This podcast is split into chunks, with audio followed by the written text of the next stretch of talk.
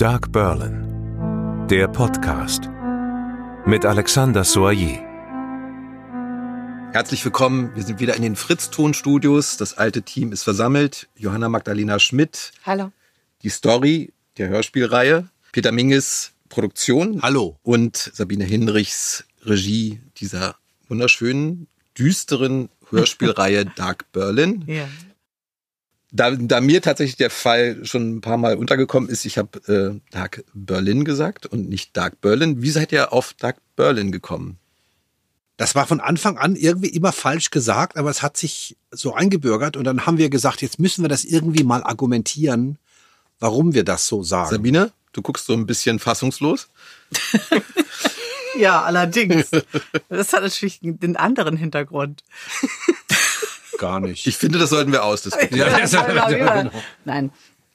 Also zum Teil hat Peter natürlich recht, aber wir haben, das ist richtig, wir haben von Anfang an Dark Berlin gesagt. Ähm, uns, wir wollten, das ist eine, eine Serie über Berlin. Es ist Deutschland, es sind die Fälle, die 1920 passiert sind. Da gab es sowieso noch gar keine Anglizismen. Also es, wir waren so weit weg davon, wie man nur sein kann, einen englischen Titel für diese Hörspielreihe äh, zu suchen, zu finden oder überhaupt zu nehmen. Und aber eben genau dieses ähm, Dark hat auch mit Düster, diese Düsternis, Darkovic natürlich, diese Anlehnung an. Und ähm, dachte mir, Dark Berlin. Das hatte so gar nichts. Also das zu sagen Dark Berlin, das ist so, das, das verpufft so. Aber dieses Dark Berlin, das ist, das hat was äh, noch düsteres und noch ähm, irgendwo, also das funktioniert miteinander. Die Betonung funktioniert miteinander als Eigenbegriff an sich. Wir sind wieder Deutsch, wir sind wieder Englisch, weil auch im Deutschen sagt man ja Berlin, da ist ja auch die Betonung auf der zweiten Silbe. Und von daher haben wir das von Anfang an so gesagt und diesen Eigenbegriff einfach uns die künstlerische Freiheit genommen, ihn so auszusprechen. Und der war gesetzt von Anfang an, weil er, wie gesagt, auch so, funkt, so funktioniert. Und wenn man, wie gesagt, Dark Berlin sagt, ist, kann man ein bisschen drüber lächeln. Das also hat, hatte für uns alle nichts. Es war nicht griffig. Ja. Vielleicht ist es ganz einfach so passiert und so ist es doch auch ein schönes Markenzeichen für eine hoffentlich lange Hörspielreihe, die man überall in den einschlägigen Bookstores bekommen kann. Hörspiel, ich habe mir das gerade noch mal ein bisschen durchgelesen, hat ja auch eine ganz gewaltige Tradition, besonders in Deutschland tatsächlich. Also es gibt natürlich die äh, guten BBC-Produktionen, auch da ist es sehr stark, aber gerade so in den letzten 20, 30 Jahren ist, äh, oder länger sogar schon, ich glaube, es geht so zurück bis in die 70er, ist es sehr, sehr präsent und ein sehr deutsches Format auch, glaube ich. Äh, wie habt ihr euch, habt ihr selber so eine Art Hörspiel-Vergangenheit? Hast du zum Beispiel schon mal Hörspiele gerne gehört und darin auch irgendwas erkannt? Also du kommst ja eher aus dem Theaterbereich, Johanna. Ich muss gestehen, ich habe wenig Erfahrung im Hören von Hörspielen. Also in der Kindheit hatten wir sowas nicht. So. Ähm, in der Pubertät, weiß ich nicht, ist es an mir vorbeigegangen oder ich war nicht interessiert. Und äh, seitdem ich in dem Genre arbeite, höre ich es dann schon eher, aber so grundsätzlich, nö, so gar nicht. Tut mir leid. Was ist dir denn aufgefallen, wenn das vielleicht jetzt auch dein Debüt war in dieser Richtung? Was ist der Unterschied im darstellerischen, dramaturgischen Erzählen, wenn du fürs Hören arbeitest und wenn du für die Bühne arbeitest? Wenn ich schreibe, habe ich ja immer Bilder im Kopf, die ich versuche zu Papier zu bringen. Ähm, da habe ich natürlich beim Hörspiel nicht die Möglichkeit, das visuell darzustellen oder halt nicht die Hilfe von Mimik, Gestik, was machen die Schauspieler draus, sondern ich habe ja nur das, was man hört. Und das macht's gefühlt erstmal schwieriger, was zu umschreiben, sodass tatsächlich beim Hörer Bilder entstehen. Das fand ich so am Anfang die Schwierigkeit. Ähm, aber ich glaube, solange man beim Schreiben an sich trotzdem so starke Bilder hat, kriegt man das, glaube ich, hoffe ich, gut umgesetzt. Aber es ist natürlich, wie gesagt, schwieriger. Man, man sieht nichts, man riecht nichts. Es geht nur über das, äh, nur über das Hören, was ich andererseits auch sehr faszinierend finde. Über die Technik werden wir sicherlich auch nochmal in einer anderen Folge sprechen. Aber Peter, was war für dich so die Herangehensweise in dieser Übersetzung von darstellerischen, von Kriminalfällen in Hörform? Also es war ja, begann ja nicht als Hörspiel, es begann ja als, ähm, als Podcast. Und ich bin seit 30 Jahren oder über 30 Jahren Synchronbuchautor, habe also immer mit Film zu tun. Und ähm, dadurch bin ich ein sehr dialogfreudiger Mensch. Und es hat sich dann gewandelt vom, vom Podcast zum, zum Hörspiel, auch aufgrund meiner Dialogfreudigkeit, auch aufgrund der Dialogfreudigkeit von Johanna. Und ich finde einfach, das Tolle ist, dass man über den Dialog und über die Geräusche und über die Atmosphäre eine Figur auch übers Hören greifbar machen kann. Man kann sie in einen Raum platzieren, man kann sie sehen. Und jetzt kommt das, das Tollste überhaupt. Bei einem Film sind alle etwas das Gleiche. Also ich habe ein Set, ich habe ein Büro, da sitzt ein dicker Mann, das ist der Kommissar Gennert, und dann sind noch zwei dazu. Alle sehen das gleiche Bild. Aber wenn ich ein Hörspiel mache, sehen unter Umständen die Leute immer andere Bilder. Das Sofa steht woanders plötzlich. Das Fenster ist woanders. Äh, und das schafft für jeden Einzelnen seinen Raum. Und das finde ich unglaublich faszinierend. Ich habe tatsächlich dann in der Vorbereitung jetzt auf diese Folge auch mich kurz mit dem mit der Geschichte von äh, Hörspielen auseinandergesetzt und es gab einen schönen Eintrag tatsächlich schon bei Wikipedia, wie die BBC so Vorgaben gegeben hat, wie muss sich ein Hörspiel herstellen. Die haben einfach Regelwerk dann hingelegt und gesagt, so und so muss es sein. Und da stand zum Beispiel drin, man soll nicht zu plakativ sein. Also man soll nicht sagen, und da tranken die beide was und dann macht der Hörspiel, Hör Tonmeister, macht einfach ein Klingen dass die Gläser angestoßen werden oder dass er geht irgendwo rein und immer muss die Tür aufgehen, sondern eher so eine Stimmung reinzubringen und dass das der Trick ist, um nicht zu sehr immer genau auf dem Bild zu liegen, was eigentlich entstehen soll. Also dass, wenn man sagt, man geht irgendwo rein, muss nicht unbedingt die Tür aufgehen. Wie, wie seid ihr da umgegangen und auf welche Schwierigkeiten seid ihr gestoßen? Also wir haben von Anfang an gesagt, nur das Nötigste an Geräuschen. Um der, der Fantasie des Zuschauers auf freien Raum zu lassen. Und das ist uns, glaube ich, auch wirklich gelungen. Also wir haben jetzt nicht jedes Mal, wenn einer was getan hat, irgend sofort ein Geräusch gemacht. Das würde es ja total einengen, weil dann würde auch plötzlich das Geräusch oder die Geräusche würden äh, eine Primärfunktion übernehmen und das darf's nicht. Also es ist äh, sicherlich, was ich was ich wichtig finde, ist die Akustik, der Raum, der Klang des Raums. Der, der muss stimmen. Also ich sollte, wenn ich in einem Büro bin, sollte das nicht klingen, als wäre ich draußen. Und wenn ich draußen bin, sollte es nicht klingen, als wäre ich in einem Wohnzimmer. Also da finde ich, das ist schon wichtig, dass man sich da schon an die Gegebenheiten der Räumlichkeiten hält und die dann eben auch umsetzt, dann in der Mischung. Genau, aber genau was, was du sagst, wir ähm, haben vermieden, die Geschichte doppelt zu erzählen. Immer parallel ähm, Erzähler und ähm, gleichzeitig noch im Ton hinterher, weil das ist dann auch irgendwo, ähm, wenn, wenn Gläser aneinander klirren, dann weiß jeder, der es hört, ah, die prosten sich zu, sie trinken, zumindest wird gleich irgendeine Flüssigkeit äh, die Kehle runterrinnen. So. Ja, aber man darf es nicht doppelt machen. Man, man darf, darf nicht sagen, sie prosten machen, sich zu und dann noch. Es reicht, wenn klingen. die Geschichte das einmal ist eigentlich zu viel. Ja, genau, genau.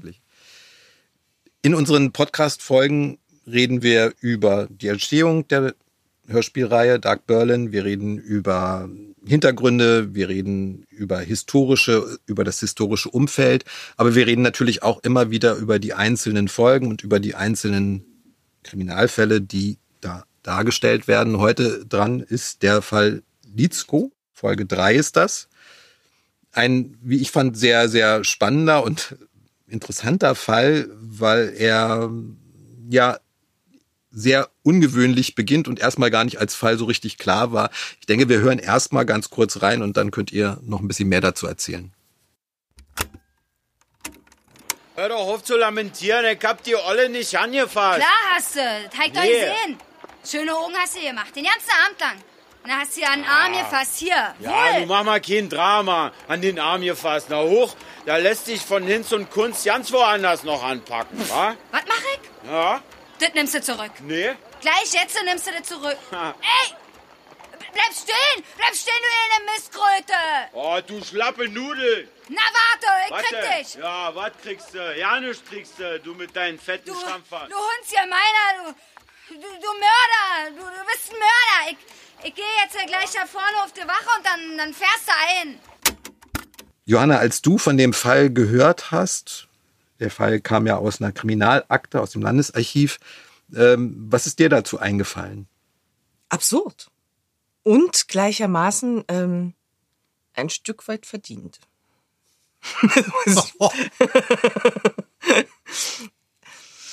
das Opfer war jetzt äh, kein im klassischen Sinne guter Mensch, würde ich es so bezeichnen. Und deswegen war ich da, auch weil eins der Opfer, der eigentlichen Opfer, seine Ehefrau war, ähm, war ich da zugegebenermaßen auf der Seite der Frau. Ein Fall, bei dem man vielleicht denkt, äh, es wäre gut gewesen, wenn Herr Gennert nicht so gut ermittelt hätte. Vielleicht. Ja, würde ich jetzt, ja, das kann man so sehen, aber der Gerechtigkeit muss ja Genüge getan werden.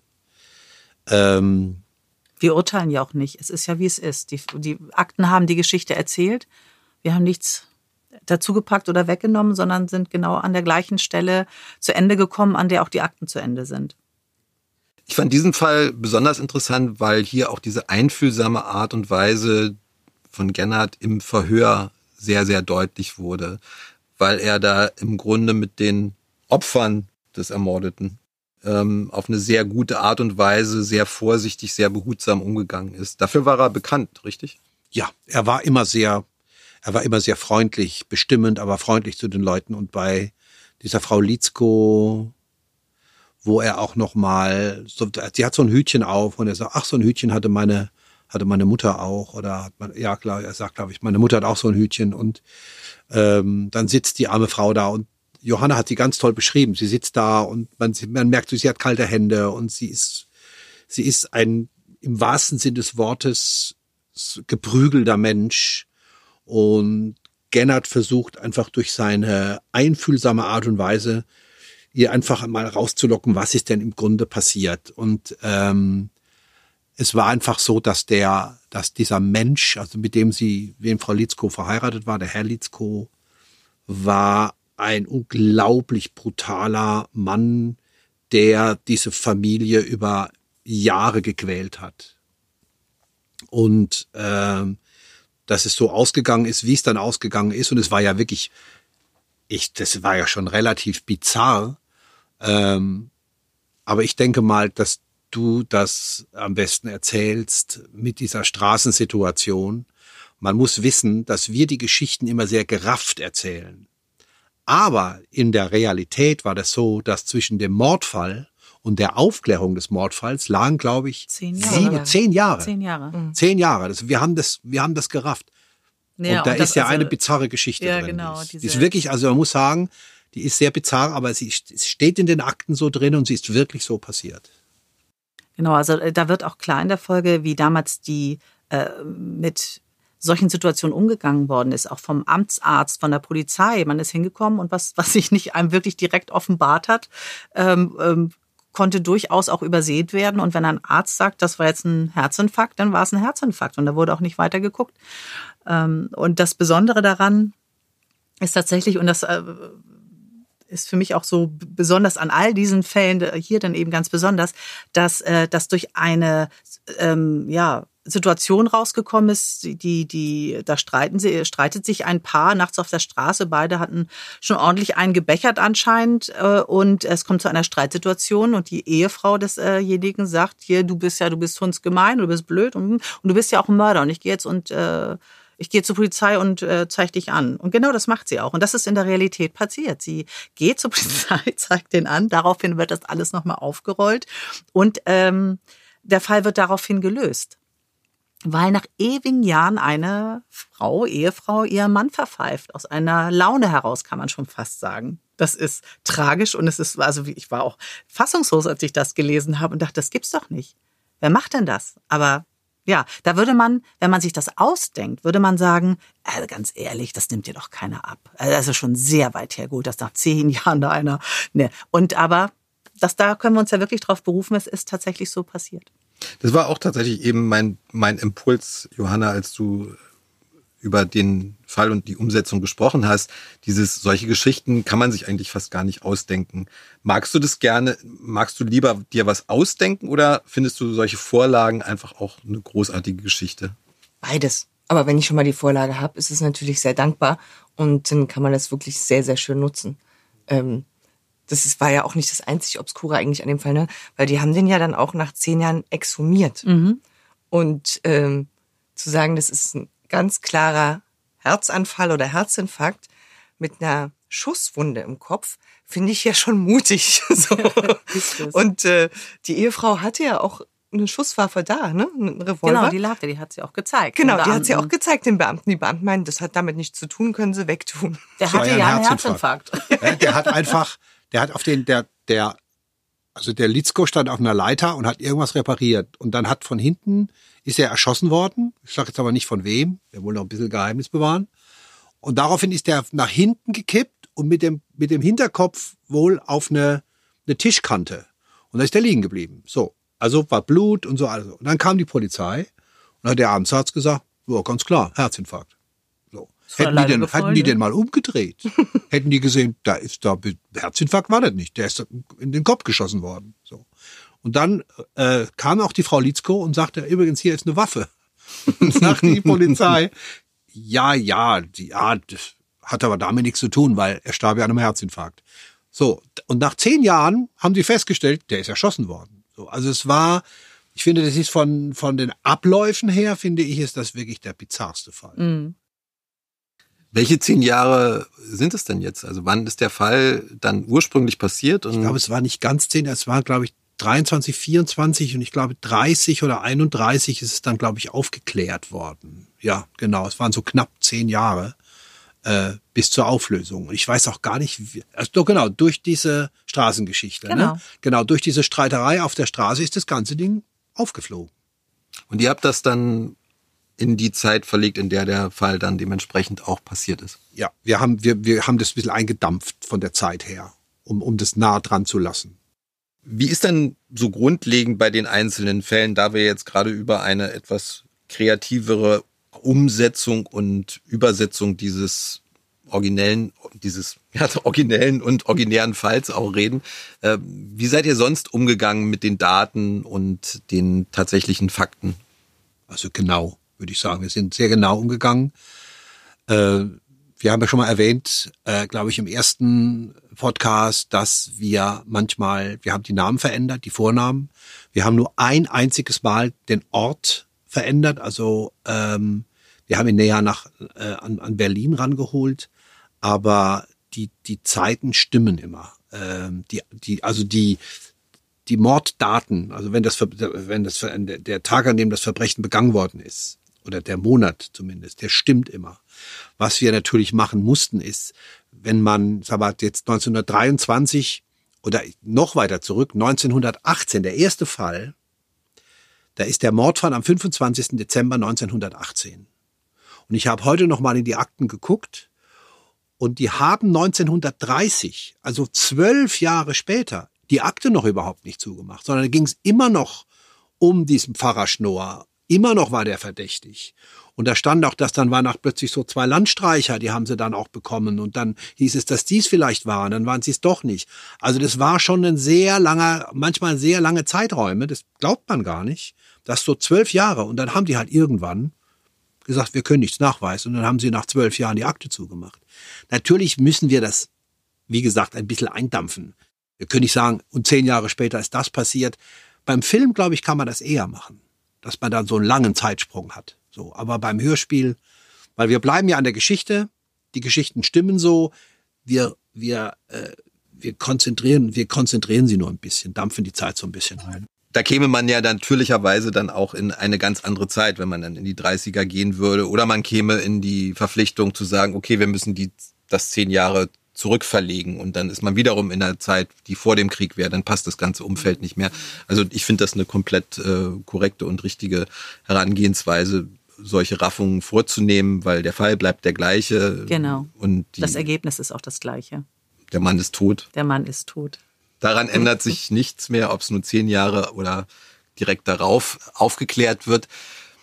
Was mich interessiert, taucht ihr mit diesen Hörspielfolgen und auch mit den Fällen, nehmt ihr da die Gelegenheit wahr, in diese, also in die unterschiedlichen Welten dieser Menschen auch einzutauchen? Ist das so ein bisschen auch so dieser dramaturgische, der dramatische Überbau dieser, dieser Hörspielreihe? Also genau das finde ich halt das Spannende. Man kommt natürlich mit den Opfern und mit den Tätern in ganz mhm. viele verschiedene Welten. Ja.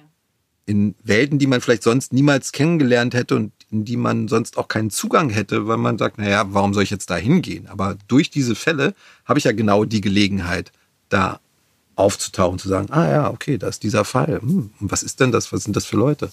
Ja. Johanna? Absolut, absolut. Äh, ist natürlich ein Geschenk, dass man in, in solche Welten eintauchen kann und äh, sich, sich wirklich mit den, mit den Leben von unterschiedlichsten Personen, von Opfern von Tätern, von, von normalen Personen äh, des, des täglichen Lebens, von Kriminalbeamten äh, in der damaligen Zeit so intensiv auseinandersetzen kann und die so im Detail kennenlernen kann und die dann beschreiben darf. Das ist, äh, bin ich sehr, sehr dankbar dafür. Ja, ja ich finde das auch Wahnsinn. Man ähm, ist ja versucht, schwarz und weiß zu sehen, gut und böse, das ist der Täter, das ist das Opfer. Und durch dieses Eintauchen in die Fälle habe ich eine völlig andere Haltung dazu bekommen.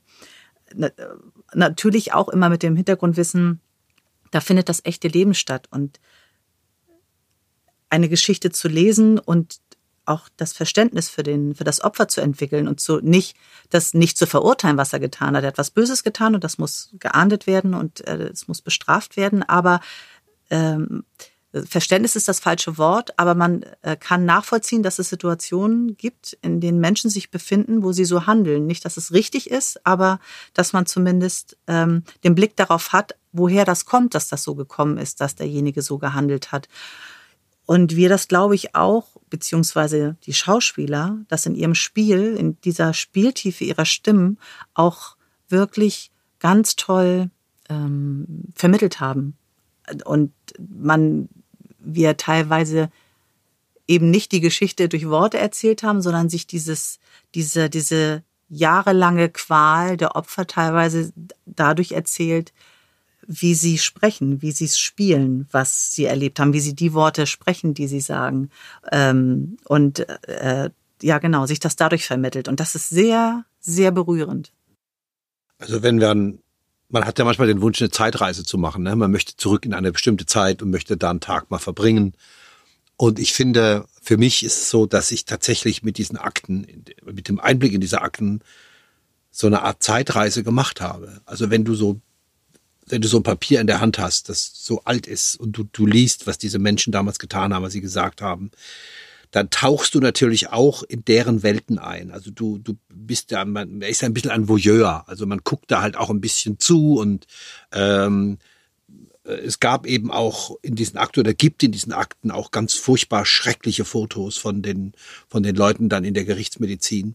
Aber wenn wir, wenn uns, also wenn wir es schaffen, ein bisschen den Zuhörer in diese Zeit mitzunehmen, so ganz können wir das natürlich nicht, das geht nicht, aber dass wir so ein bisschen den Geschmack dass die Leute so ein bisschen, die Zuhörer so ein bisschen den Geschmack für die Zeit bekommen, dann haben wir gewonnen. Weil das war am Anfang gar nicht die Absicht, es entstand, weil man einfach mit diesen Figuren sich plötzlich verbandelt hat. Mhm. Plötzlich waren diese Figuren da und man hat über sie geredet. Und ähm, ja, das, wenn, wenn, wenn es das gelingt, die Leute da an die Hand zu nehmen, ein bisschen mit in, in die Zeit reinzugehen, toll. Die Figuren entwickeln tatsächlich in so einer in eurer Hörspielreihe ein Eigenleben und genau das ist das Faszinierende. Und dieser dritte Fall, Litzko, ist, glaube ich, einer der bezeichnenden für diese, ja, für diese Welt, in die man eintauchen kann, wo man eben auch nicht so ganz sicher ist, ob nicht das Opfer den Tod verdient hat, wo man Verständnis auch für die Täter hat. Gerade deswegen ein spannender, interessanter Fall. Die Hörspielreihe Dark Berlin zu erhalten in allen einschlägigen Bookstores im Internet. Vielen Dank für diese anregende Podcast-Folge, für dieses anregende. Gespräch. Bitte schön. Sabine Hinrichs, Peter Minges, Johanna Magdalena Schmidt. Vielen ja. Dank und bis zum nächsten Mal, würde ich sagen. Ja, bis zum, bis nächsten, zum nächsten Mal. Mal. Vielen Tschüss. Dank dir auch. Das Hörspiel Dark Berlin kann man in allen Online-Bookshops erwerben. Fritz Ton.